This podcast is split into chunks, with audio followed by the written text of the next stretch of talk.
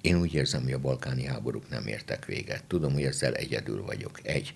Nem Én... is népszerű, amit mondasz. Nem baj. Most már kibírom. Egy. Háború, hatások, Európa, a hét legfontosabb történései, stratégiai nézőpontból, minden csütörtökön a Mandiner felületein.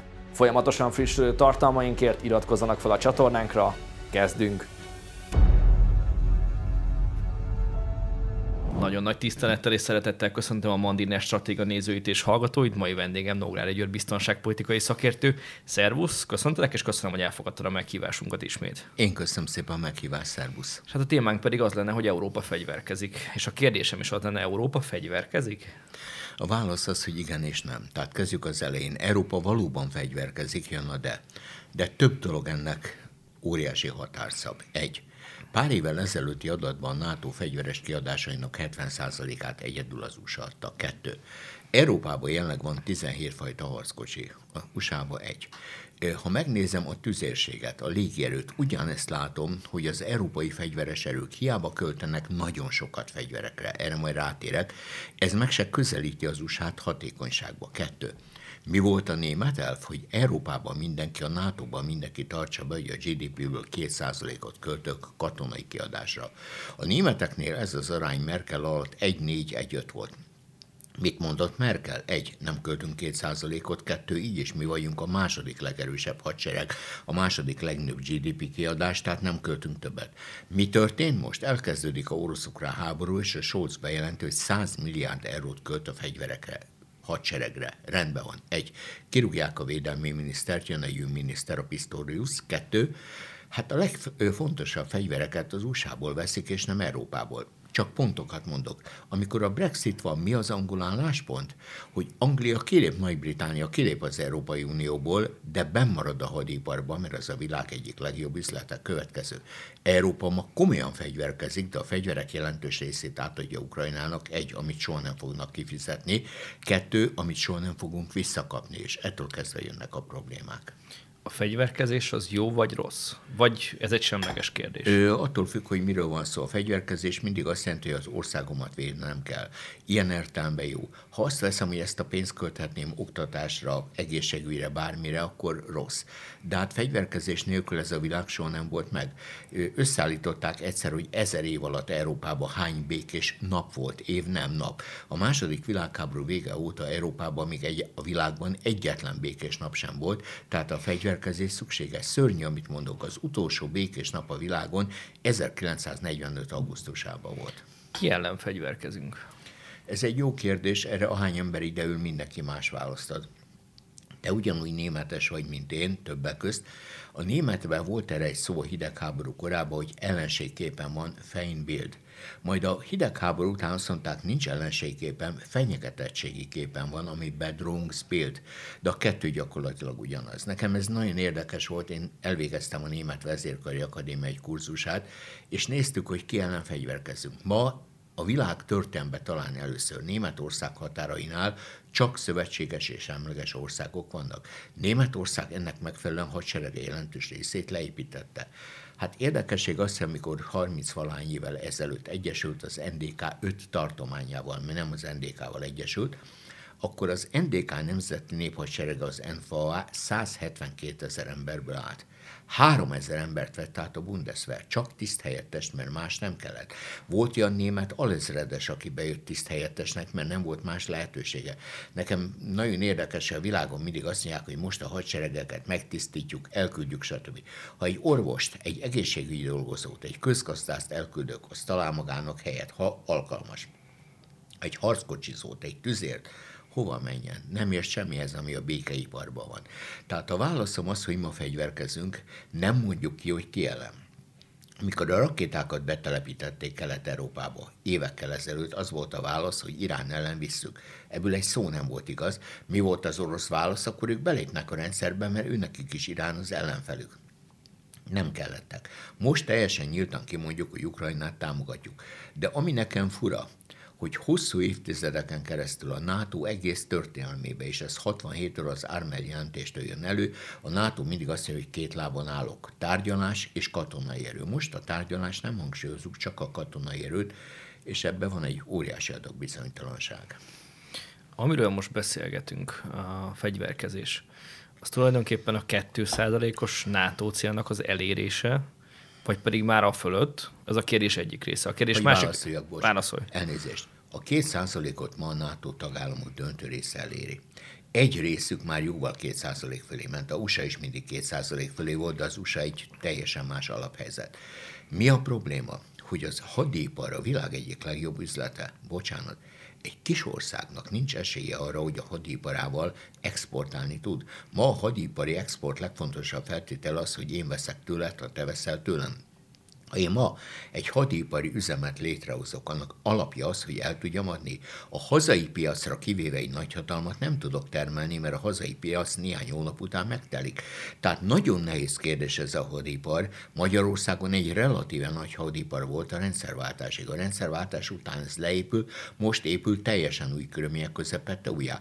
A rendszerváltáskor a magyar néphadsereg létszáma százötvenhat ezer valahány száz fő uh-huh. volt.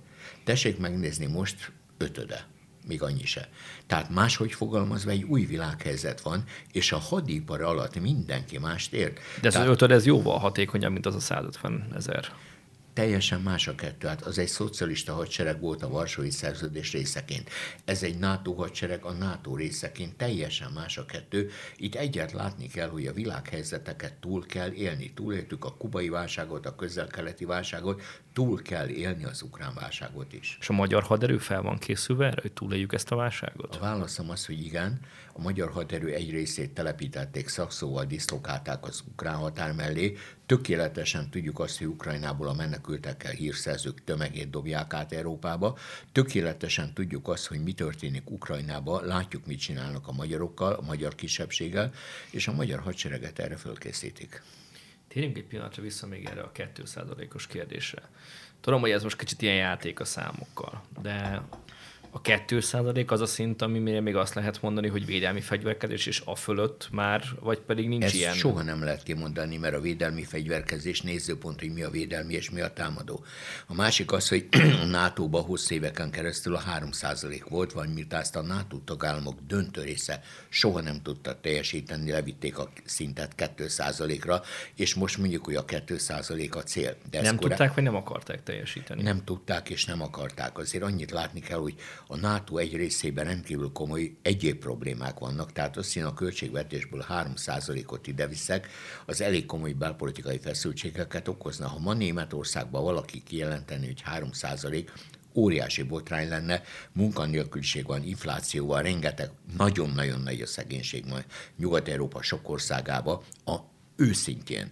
Tehát ő egy németnek, te nem tudod azt mondani, hogy Bulgáriában ilyenek, egy nem tudja, hol van Bulgária, kettő nem érdekli. Tehát a probléma az, hogy ma két százalék a szent cél, de a baltiak már követelik újra a három százalékot, mert zsigeri országellenség van bennük. Kettő vagy három százalék most igazából mindegy ebből a szempontból.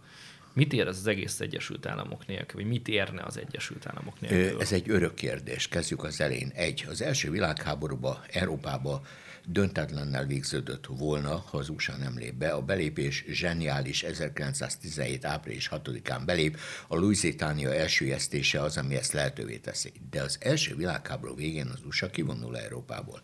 A második világháborúban óriási szerepe van az u es á-nak, de az u es á itt marad. És én most rengeteg dokumentumot néztem át. Gyakorlatilag a NATO ezerkilencszáznegyvenkilenc április negyedikén létrejötte óta egy örök vita. Oké, okay, én itt hagyom a csapataimat Európába, mit fizetsz érte? Tehát magyarul az amerikai csapatok állomásoztatását fizetni kell itt is, Japánban is, Dél-Koreában is, rengeteg helyen. Ez egy örök vita. Nagyon-nagyon nehéz, mert Európa azt mondta, hogy nem tud meglenni u es á nélkül. Hosszú éveken keresztül Németországot ellenségként kezelték. Én megdöbbentem azon, hogy elolvastam a francia-amerikai tárgyalások jegyzőkönyveit, ami hozzáférhető. És minden francia elnök, de Gaulle-tól kezdve Mitterrandon keresztül azt mondta, ha kell, ők elfoglalják Németországot. Ez alatt en es zé ká-t értették. Én döbbenten néztem, hát létezett egy Párizs-Bonn tengely, létezett a Bonni köztársaság.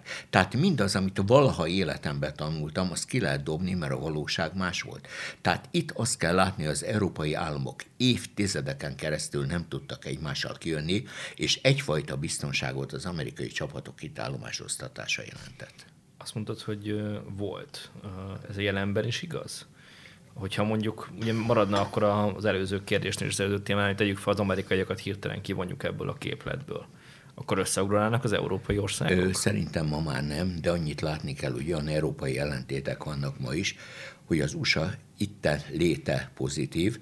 Az amerikai csapatok kivonásával nagyon sokat ijeszgették Európát. Jelenleg az amerikai csapatok létszáma sokkal kisebb, mint korábban volt, de itt van. A földközi tengeren itt van egy amerikai flotta, Belgiumba, Francia, Belgiumba, Olaszországba, en es ká-ba nagyon sok helyen amerikai csapatok állomásoznak. Hát elnézést kérek, ha megnézed a lengyel politikát, mit mond? Jóvátételt kérek a németektől. Miért? Hát már egyszer megkapták a jóvátételt, azt mondták, az nem volt érvényes, mert szocializmus volt. Jó, mit mondtak a németek? Nem adunk egy fillér sem. Mi volt a lengyel válasz? Mi követelünk ezerháromszáz milliárd eurót, a németek nullát mondanak, nagyon jó, valahol megállapodunk. A fejemet fogom, tehát hihetetlen, hogy a második világháború vége után durván nyolcvan évvel ilyen viták vannak újra.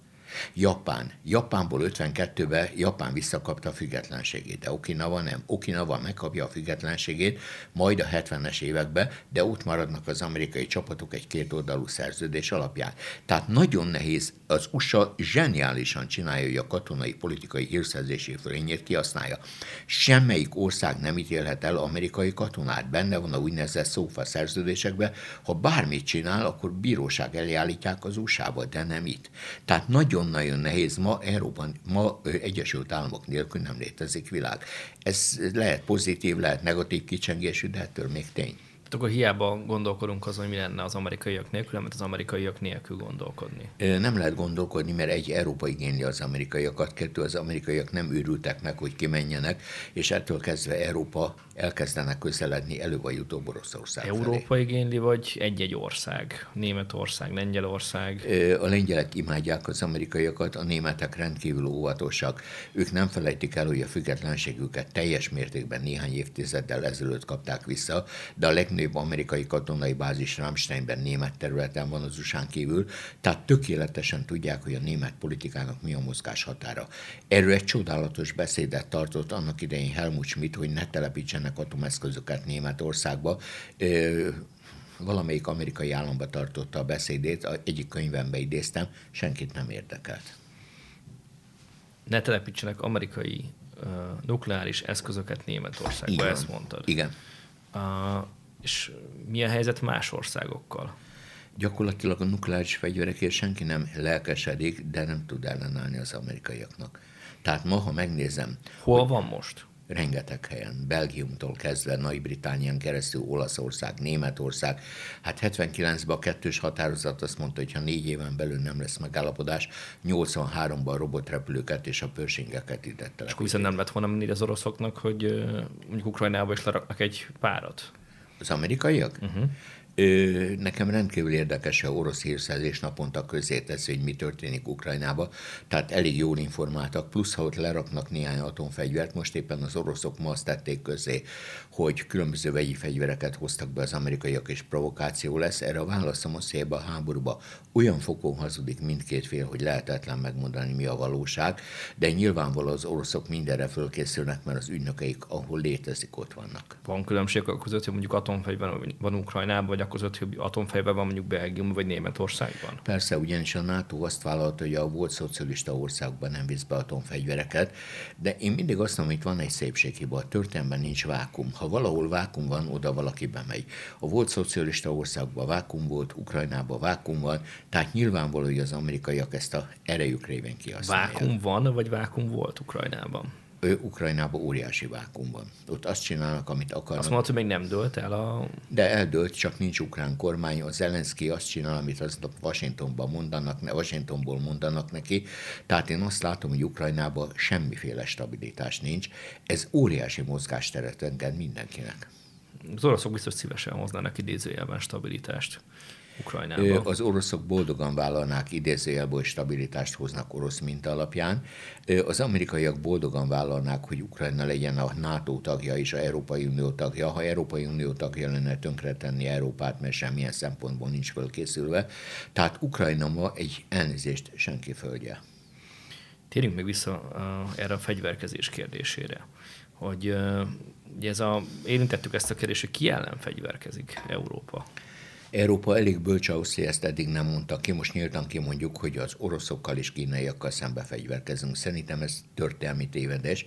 Kár kimondani. Nyilván, hogy az oroszok most az ellenségeink az ukrán konfliktus kapcsán, de hogy Kínát miért kell ide sorolni, az egy nagyon nehéz dolog. Szóval a két nagyhatalom ellen frontot nyitni nem bölcs. Pedig Kína és Oroszország azért elég, mondhatjuk, hogy öles léptekkel közelednek egymáshoz.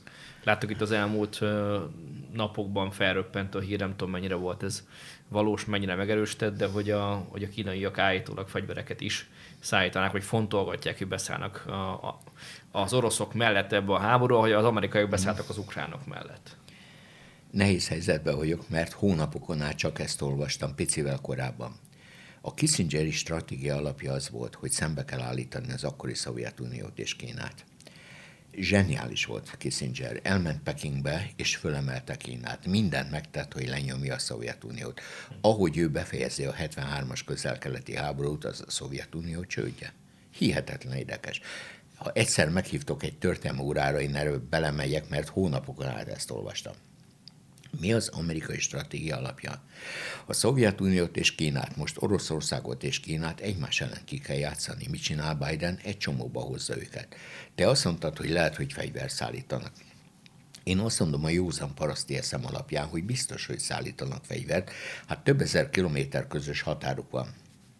Nincs, aki ellenőrizze. Azt csinálnak, amit akarnak. Nyilvánvaló, hogy szállítanak át nagyon sok mindent, és erről soha nem fognak beszélni. Még egy dolog, hát azért megnézem, volt egyszer egy Kissinger, aki azt mondta, hogy a Szovjetuniót féken tudja tartani Törökország. Hol van ma Törökország? Ebben az egész konfliktusban semleges, holott NATO tag. Irán gyűlöli a nyugatot, hetvenkilences iráni forradalom, atomalkú, stb. Pakisztán fölsorakozott a semleges országok közé, és Kína. Kína ma tökéletesen látja, hogy Oroszország meggyengülése rontja a kínai pozíciókat, ezért a meggyengüléssel egyetért addig a pontig, hogy Oroszországban ne legyen történelmi tragédia kínai szempontból. Tehát az a déli gyűrű, amelyik az amerikai politikai érdekeket szolgálta, megszűnt létezni. De azért mégis van különbség a között, amit mondasz, hogy valószínűleg, vagy feltételezhető, hogy szállítanak a kínaiak fegyvereket, mert a lehetőség az adott rá, meg akközött, hogy deklaráltan azt mondják, hogy akkor szállítanak. Senki nem hülye a történelemben, mindig mindenki mellé beszél. Tehát én Kissinger könyvét elolvasva a fehérházi éveket, ahol azt éreztem, hogy öngyilkos leszek, mert háromezer-ötszáz oldal, ott láttam azt, hogy soha senki nem mondja ki azt, ami a valóság. Mindenki elmondja azt, amit a másikra ő, üzenni akar, nem többet. Ne, akkor nem is számíthatunk arra, hogy a kínaiak bejelentik, hogy akkor... Miért jelentenék be? Elnézést. Miért?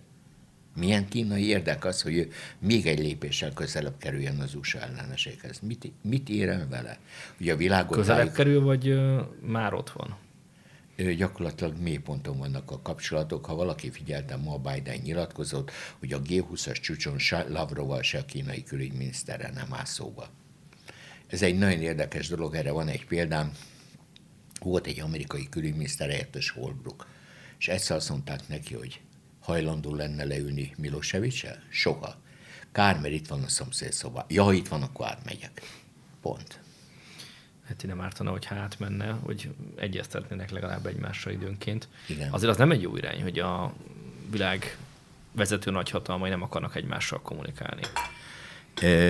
Én ezt egy picit úgy módosítanám, hogy az amerikaiak és a britek nem hajlandók kommunikálni az oroszokkal és kínaiakkal. Ez szörnyű. A franciák az oroszok is... és kínaiak hajlandóak kommunikálni a britekkel és az amerikaiakkal? Hát a figyelembe veszem, hogy az elmúlt hetekben az amerikai és orosz titkosszolgálat vezetői Törökországba egyeztettek. A figyelembe veszem, hogy az amerikai és orosz vezérkar képviselői Egyiptomba egyeztettek, akkor kommunikáció van, csak nem a legmagasabb szinten. Nyilván van jelentőség annak, hogy van kommunikáció. Persze. És nyilván van jelentőség annak, hogy bizonyos szinteken, de akkor azt mondod, hogy a lényeg az, hogy a kapcsolat megvan, de a szint az meg kevésbé fontos. A lényeg az, hogy a kapcsolat megvan. Itt a fő cél az, hogy a harmadik világháborút elkerüljük. Mert valós veszély? Sajnos igen. Sajnos igen. Való, valósabb veszély, mint mondjuk egy évvel ezelőtt? Sokkal.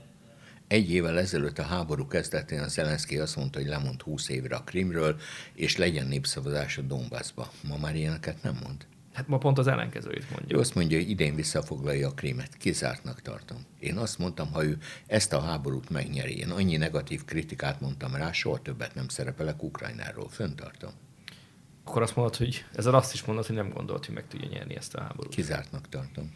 Megnyerni a háborút, mint a mostani megtámadott területeket visszafoglalni, vagy pedig úgy érted megnyerni a háborút, hogy a Krímet is visszafoglalni. Ő a Krímet is mondja, a Krím az oroszok számára létkérdés. Tehát itt van Szevasztopol, az ország, Oroszország egyetlen melegvízi nagy mélytengeri kikötője. Kis két, két kötői vannak, de annak teljesen más a stratégiai értéke. Tehát a Krím elvesztése Oroszország számára azt jelenti, hogy visszaszorul az északi jeges tengerekre, teljesen más mozgást tenne lehetővé. Az, hogy Zelenszkij ezt bejelentette, ez azt is jelenti, hogy az amerikaiak is ezt gondolják, vagy pedig ez csak a saját gondolata? Nekem meggyőződésem, hogy ő mindenben konzultál az amerikaiakkal, de én ma még megnéztem a híreket, ahol benne volt, hogy Amerikában mindkét nagy párt képviselői elkezdték feszegetni, hogy kell ennyi fegyvert adni e, Ukrajnának, és kell ingyen adni.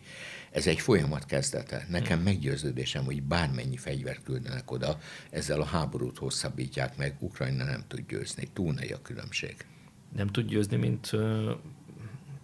a tizennégy utáni határok visszaállítása, vagy nem tud győzni, mint a tizennégy előtti határok visszaállítását. Ő azt el tudja érni, hogy egy kompromisszum keretében minimális területeket megkaphat abból, amit most a oroszok elfoglalva, hogy megszállva tartanak.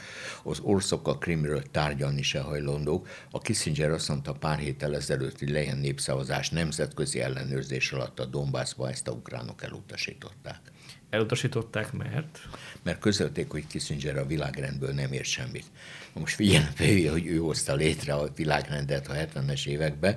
Nekem ez egy picit furcsa volt, de feltételezem, hogy az ukránok jobban informálnak. De akkor ez azt is én. Gondolják az ukránok, valószínűleg az oroszok már többségben vannak, nyilván egyébként a harcok miatt is, de ezen a területen is, hogy akkor másik irányban billenne a mérleg. Illetve semmit nem fogadnak el, ők azt mondják, hogy az ukrán terület kérjük vissza. Ez is egy logika. Tehát ez egy nagyon érdekes logika. logika. Persze, egy érthető logika, csak nyilvánvaló ettől kezdve nem lesznek tárgyalások. Ettől kezdve a kétféle álláspontja stratégiailag ütközik. Hát ugye a, most Zelenszkij azt mondja, hogy ő a Krímig megy és visszafoglalja. Uh-huh. Közben meg Medvegyev azt mondja, hogy ők meg elmennek a lengyel határig. Igen, csak Zelenszkij az egyes számú vezető, a Medvegyev pedig elnézést kéreket senki. Ő volt államfő, volt kormányfő, naponta legalább annyi hülyeséget mond, mint a Zelenszkij, tehát kiválóan kijönnének egymással. De neki ez a feladata, vagy miért? Igen. Nekem meggyőződésem, hogy ezt a feladatot kapta, hogy idegesítse a világot azokkal a kijelentéseivel, amiket tesz. Tehát amikor azt mondta, hogy ők elmennek Németországig, ezt úgy hívják, hogy harmadik világháború. Ezzel azt is mondod, hogy akkor nem kell ráfigyelni, nem Putyinra kell figyelni.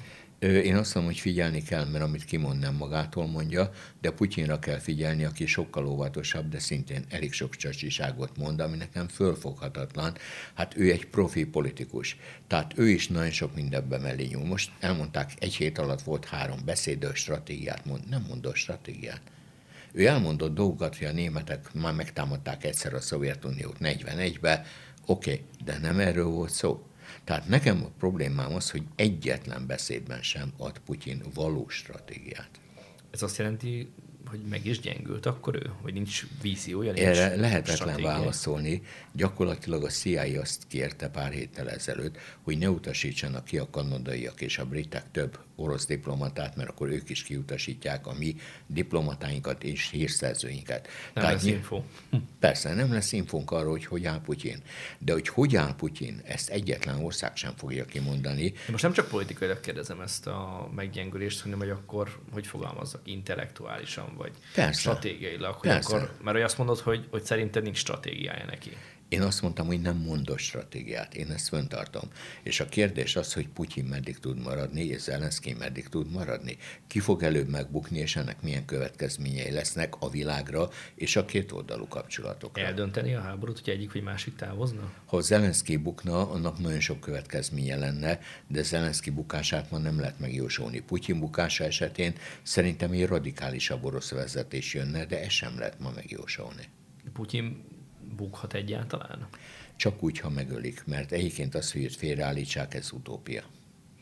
És az valós, vagy pedig egy ilyen, hogy is mondjam, brit wishful thinking, hogy a Putyin beteg, és már Kevés a, ideje van hátra. A brit hírszerzés ezt évek óta jelenti, hetente olvasom el az anyagokat, hogy mennyi van hátra Putyinnak, és általában olyanok mondják, akik húsz éven nyugdíjban vannak, tehát semmiféle információnk nincs, de a világ szinte minden fővárosában már átéltünk a történetbe, jött, hogy egyes számú vezetőt megölték. Oroszországban megnézem, hogy elnézést kérek, mikor meghal Katalin, akkor a fia elképesztő hülyeségeket csinál a Pál. Stratégiai szövetséget köt Napolonnal, megindítja az orosz hadsereget India felé, hogy angoloktól foglaljuk el Indiát.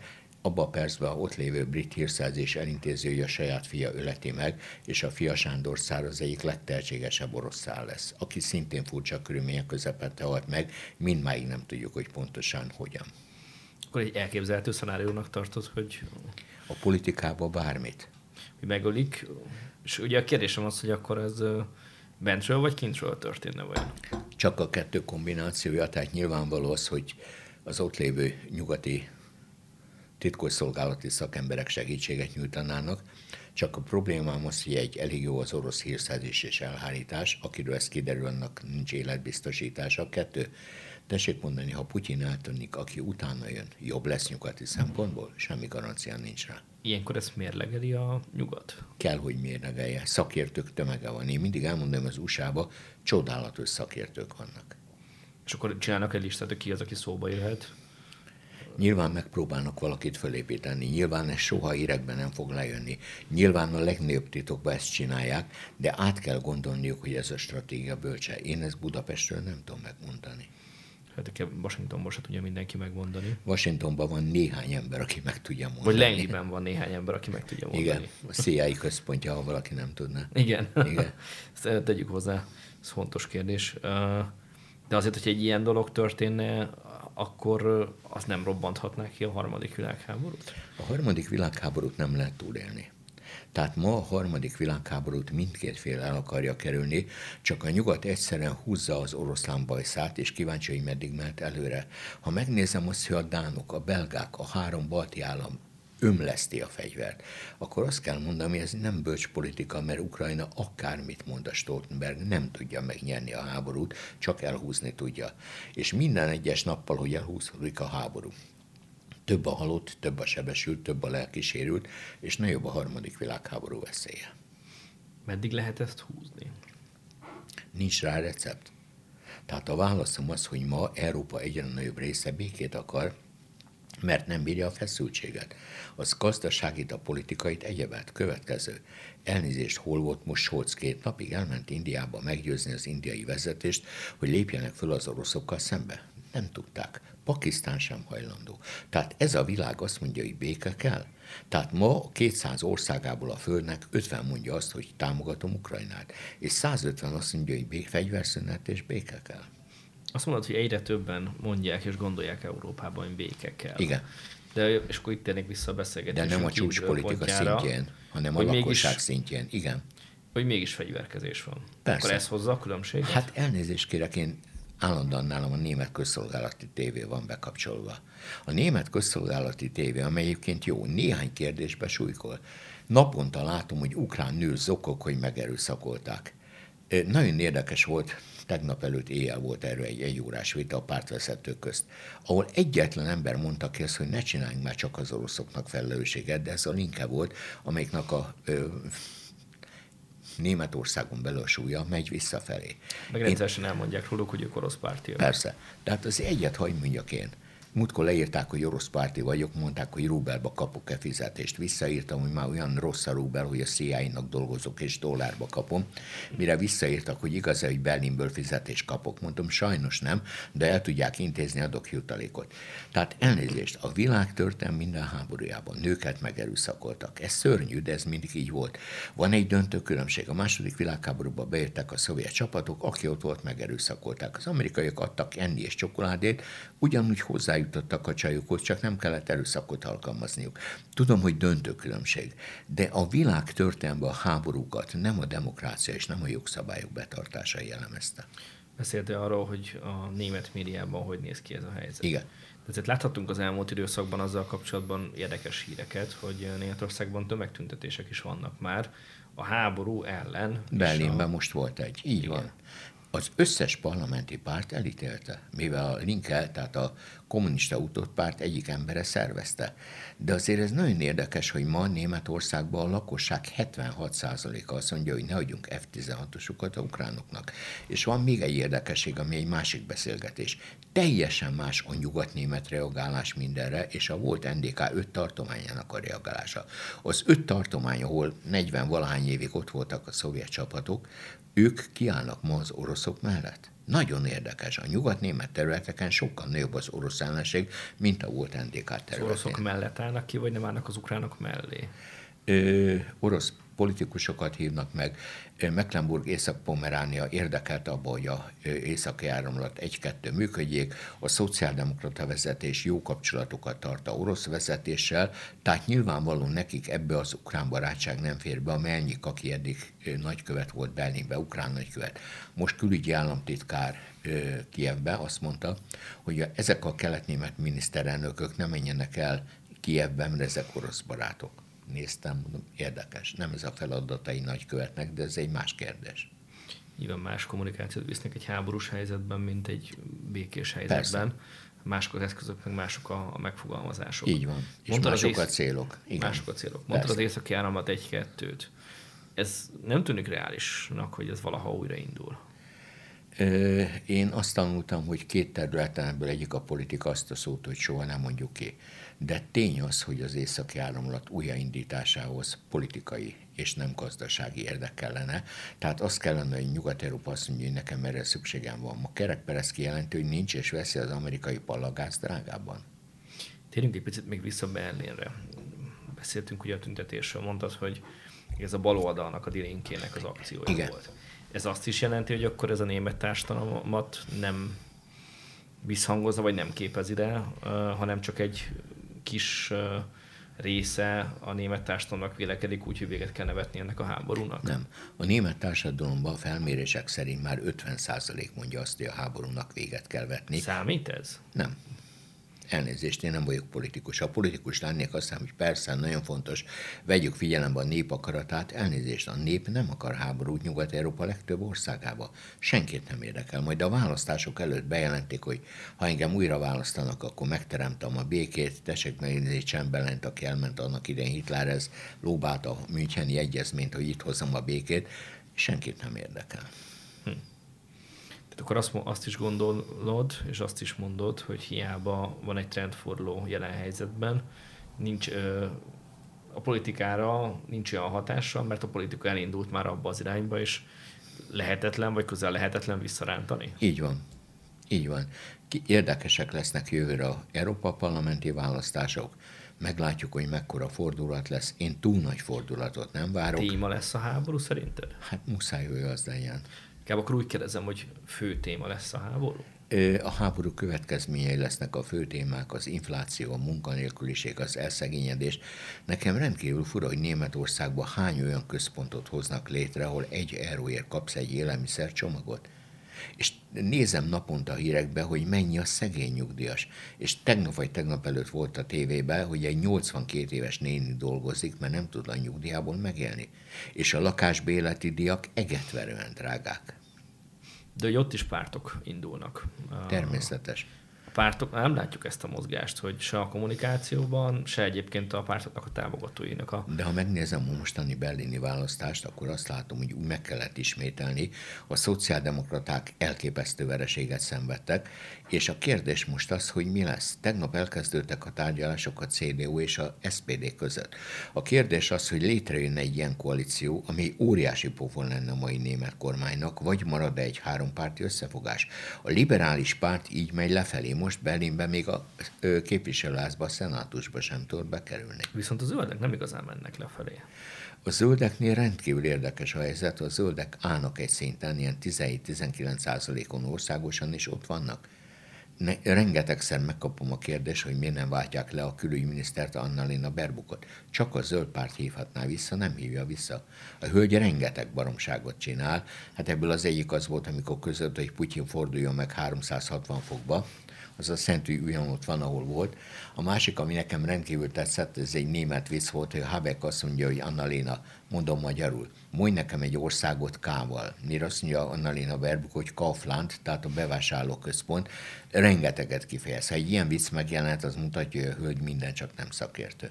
Nem szakértő, de német érdeket képvisel, vagy nem képvisel német érdeket? Ez visszatérő kérdés.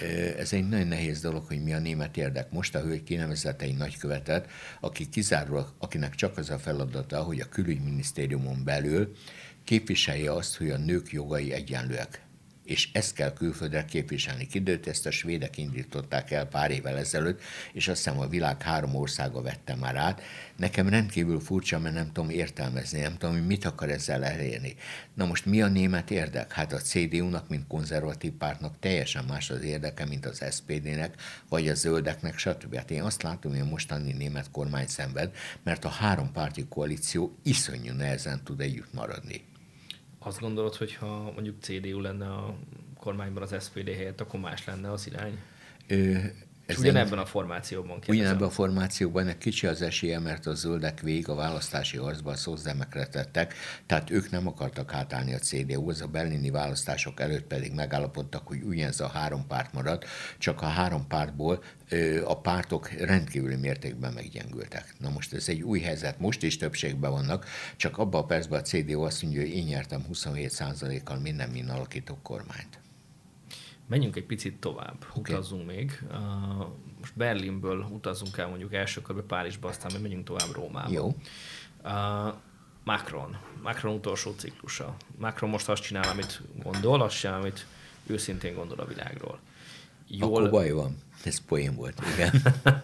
Jól, pont, hát akkor viszont illik a poénhoz a kérdés méghozzá. A kérdésem az, hogy jól érzékelhető, vagy jól látható az a itthonról, uh, hogy is mondjam, érzékelt, vagy gondolt, vagy vágyott uh, szituáció, hogy Macron az, aki egy visszafogott hang mondjuk a németekhez, vagy másokhoz képest? Én azt látom, hogy Macron vezetni akarja Európát. De mi van a... annyi ideje, hogy vezesse? Kérdésem, az van annyi gazdasági hatalma, hogy vezesse. Szerintem nincs. Egy meggyengült Berlinnel áll szembe, de ő nem tudja Európát vezetni. A második, állandó belpolitikai problémái vannak a tüntetéseknél, a bérköveteléseknél is lehet sorolni. Harmadik, hát azért Franciaországban alapvető probléma a migráció. Volt francia gyarmatokról beáramló emberek tudnak franciául, ez az előnyük. De hát a hátrányuk az, hogy jelentős részük a szociális rendszerből akar megélni. Következő, hát nekem rendkívül fura, hogy a magyar határnál sorra kapjuk el a marokkóiakat. Hát ha Marokkóból akar valaki jönni, akkor nekem logikusabb lenne, hogy megpróbál átjönni való spanyol területre, amíg tőlem néhány mérföldre van a tengeren. Tudom, hogy ez se egyszerű. Tehát én azt látom, hogy a francia politika szenved, a francia politika keresi helyét, szerepét, és én úgy érzem, hogy nem találja. A nagy kérdés számomra az, hogy ki fog jönni Macron után, de ez messze van. Tehát azt... Mi lesz Macronból azután, hogy befejezte az államfői pozíciót? Erre a válaszom az, hogy senkit nem érdekel. Kaphat egy nemzetközi szervezet főtitkári vagy elnöki posztot. A Merkelnek fölkínálták az ENSZ főtitkárságot, volt annyira korrekt, hogy nem fogadta el. Nem tudom, hogy Macron mit fog elfogadni. És egy é u-s pozíciót elfogadna, szerinted? Merkel Kell? Nem, Macron. Mac- Macron szerintem bármit elfogadna. Persze. Persze. Nyilván egyébként fiatalabb is, mint a Merkel. Plusz teljesen máshogy látja a világot, mint a Merkel. Ő még nem akar visszavonulni. Persze. Nyilván ez korosztályfüggő is talán, persze. Meg gondolkodásfüggő is talán. Meg mit csináljon? Elmenjen egyetemre tanítani? És akkor a, a, az, ami most történik, hogy ő egyre többször beszél arról, hogy véget kell vetni a háborúnak, és megint egy kicsit indulna a diplomáciai megoldások irányába, akkor ez, ez az, amit ő gondol a világról? Igen, csak van egy probléma, ő állandóan azt mondja, hogy Oroszország vereségét akarja, de nem a megsemmisülését. Na most ettől kezdve ez a koncepció Moszkva számára elfogadhatatlan. Tehát meg se hallják. Úgy csinálnak, mint ha meg se hallanák, mert még egy, ezt a háborút Fra- ö, u es á és Oroszország vívja ukrán területen.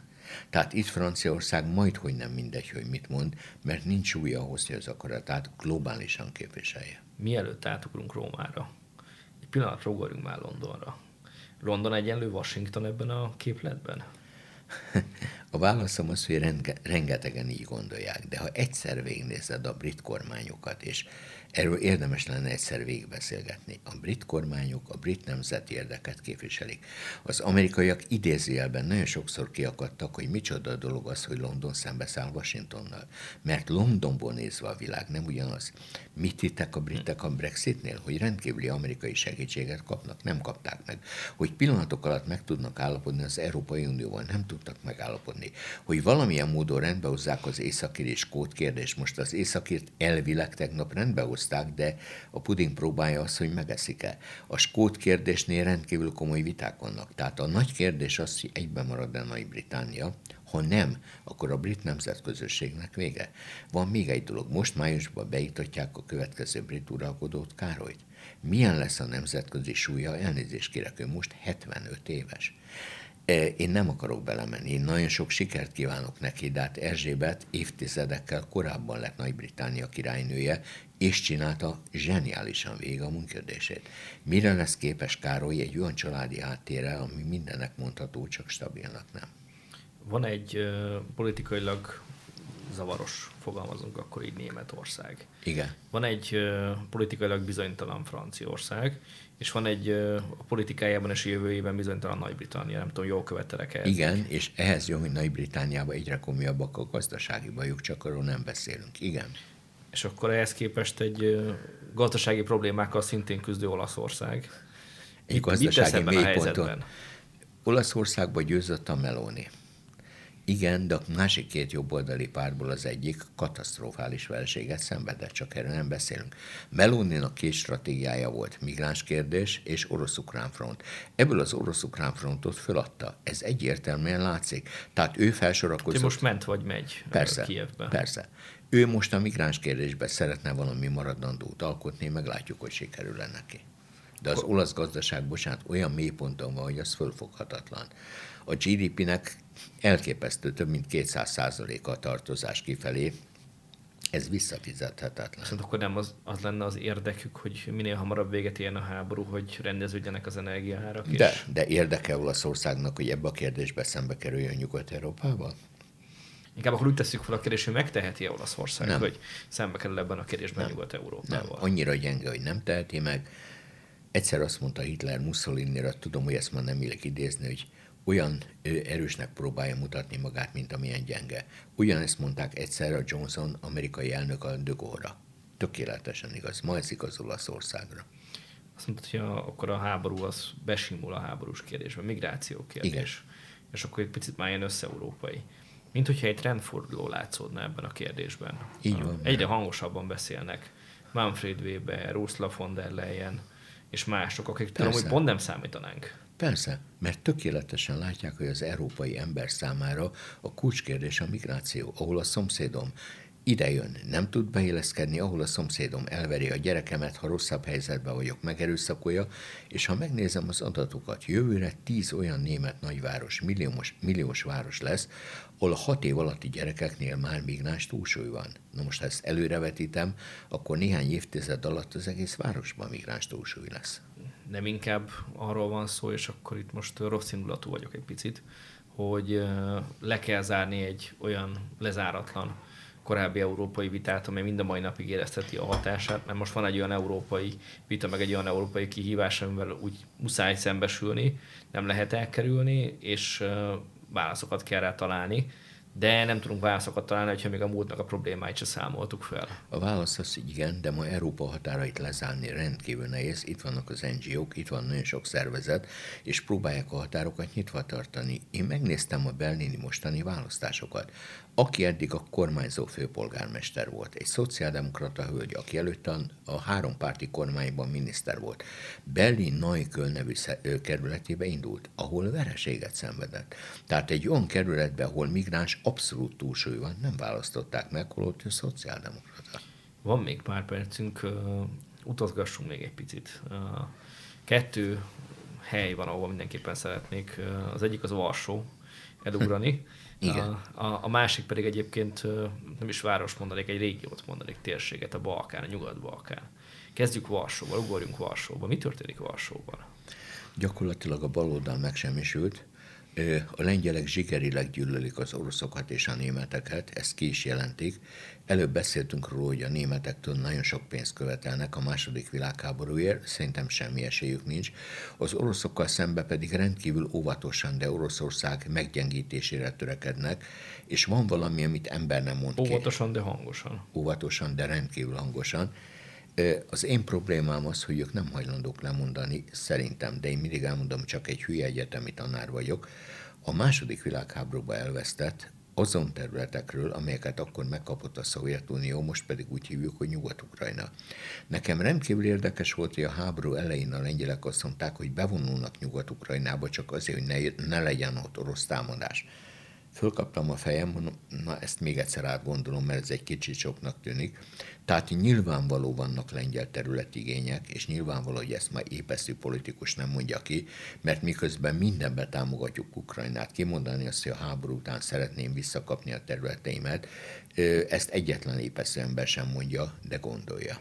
Reális elképzelés szerinted, hogy ha az a nemzetközi hangulat, hogy támogatjuk Ukrajnát, és Ukrajna területi egysége a legfontosabb, akkor elfogadná bárki azt, hogy meg a lengyelek felmennek egyáltalán állni, és azt mondani, hogy kezit csókolom, akkor én szeretnék egy részt. A válaszom az, hogy ma nem, és holnap. Ha ö, egy olyan kompromisszum születik, hogy Oroszország megtartott területeket, ha olyan kompromisszum születik, hogy Ukrajna szétesés szélén van, akkor bármi elképzelhető, de én nem akarok a lengyel területi igények nevébe beszélni, mert abban a percben fölmerülnének Magyarországot hagyjuk egyéb országok területi igényei, és ettől kezdve a helyzet életveszélyes. Azért ez rövid távú kérdés, de azért rövid távon ez nem jöhet el ez a pont, hogy a lengyelek ilyenekbe gondolkodnak. Rövid távon nem, de a történetben van közép és hosszú táv. És közép és hosszú távon meg eltarthat ez a háború? A kérdés az, hogy a háború végén milyen erőviszonyok lesznek, és ez hogy fog hatni a lengyel gondolkodásra. De senki nem látja szerintem most. Senki, de figyelembe veszem, hogy a második világháború előtt a lengyel gondolkodásban az volt benne, hogy Németországgal szemben a függetlenségünket, Oroszországgal szemben a lelkiüdvösségünket veszíthetjük el. Ha a szovjet alkotmányban benne volt az, hogy kuricám, nyeptyészám, mondom magyarul, tyúk, nem madár, Varsó, nem főváros, és Lengyelország nem külföld, akkor ebben a térségben nagyon sok minden történhet még, sajnos. Hm. Adásunk végéhez közeledünk, de még egy ugrást akkor tegyünk meg, földrajzi ugrást. A Balkán, Nyugat-Balkán. Nem annyira a, a béke és a nyugalom szigetének tűnik most ez a hely, hely, meg az, az egész régió. A válaszom az, hogy nehéz helyzetben vagyok, mert én negyven nyáron át szállodát vezettem a volt Jugoszláviába. Én mindig úgy érzem, hogy azon kevés ember közé tartozom, aki érti a balkáni folyamatokat. Én úgy érzem, hogy a balkáni háborúk nem értek véget. Tudom, hogy ezzel egyedül vagyok. Egy. Nem én... is népszerű, amit mondasz. Nem baj. Most már kibírom. Egy. Én azt várom, hogy Bosznia-Hercegovina időkérdése is felbomlik. A három ott élő nép nem tud egymással kijönni. Csak mi a következmény? A Palei köztársaság, a szerbek becsatlakoznak Szerbiába. Ez a vágyuk. A horvátok becsatlakoznak Zágrába, és tessék mondani, mi lesz a muzulmánokkal. Ki mer arról beszélni, hogy Boszniában olyan települések vannak, ahol az Al-Qaida harcosai élnek, bosnyák útlevéllel, és gyakorlatilag nem lehet bemenni a településre, mert aki bemegy, az fegyverrel kikísérik. Ezt szívesen halljuk. Tudom. Ki mer arról beszélni, hogy Boszniából embereket elvittek Guantanamóra? Nem akarok belemenni, hogy hogy, mint, mert ez... Meg hogy miért. A miért az egyértelmű, mert terroristák voltak. A másik problémám az, hogy én időkérdésének tartom, hogy létrejön Nagy-Albánia. Ebben a percben egy új balkáni helyzet lesz. Volt egy Nobel-díjas prof, találkoztam vele, nagyon szeretem, úgy hívták, hogy Gálton, egy norvég, aki azt mondta, hogy két dolog jellemzi ezeket a népeket. Egy, egymást gyűlölni akarják, hogy évszázadok óta mindig. Kettő, szeretnének nyugat-európai szinten jólétben élni. A kettő együtt nem megy. Egyetértek. Ha én megnézem a tegnapi megállapodást a szerbek és Koszovó közt, ugyanezt látom. Tehát hiába mondták a franciák és németek, hogy adunk pénzt, ez elég ahhoz, hogy ne lőjék egymást, de ahhoz nem, hogy véglegesen megállapodjanak. Nehéz kérdések ezek. Folytatni fogjuk. Nógrádi György, nagyon szépen köszönöm a beszélgetést. Én köszönöm szépen. És köszönjük szépen a Mandiner nézőinek és hallgatóinak. Folytatni fogjuk a stratégiát. Ha tetszett a videónk, iratkozzanak fel a csatornánkra és kövessék a Mandinert minden lehetséges fórumon.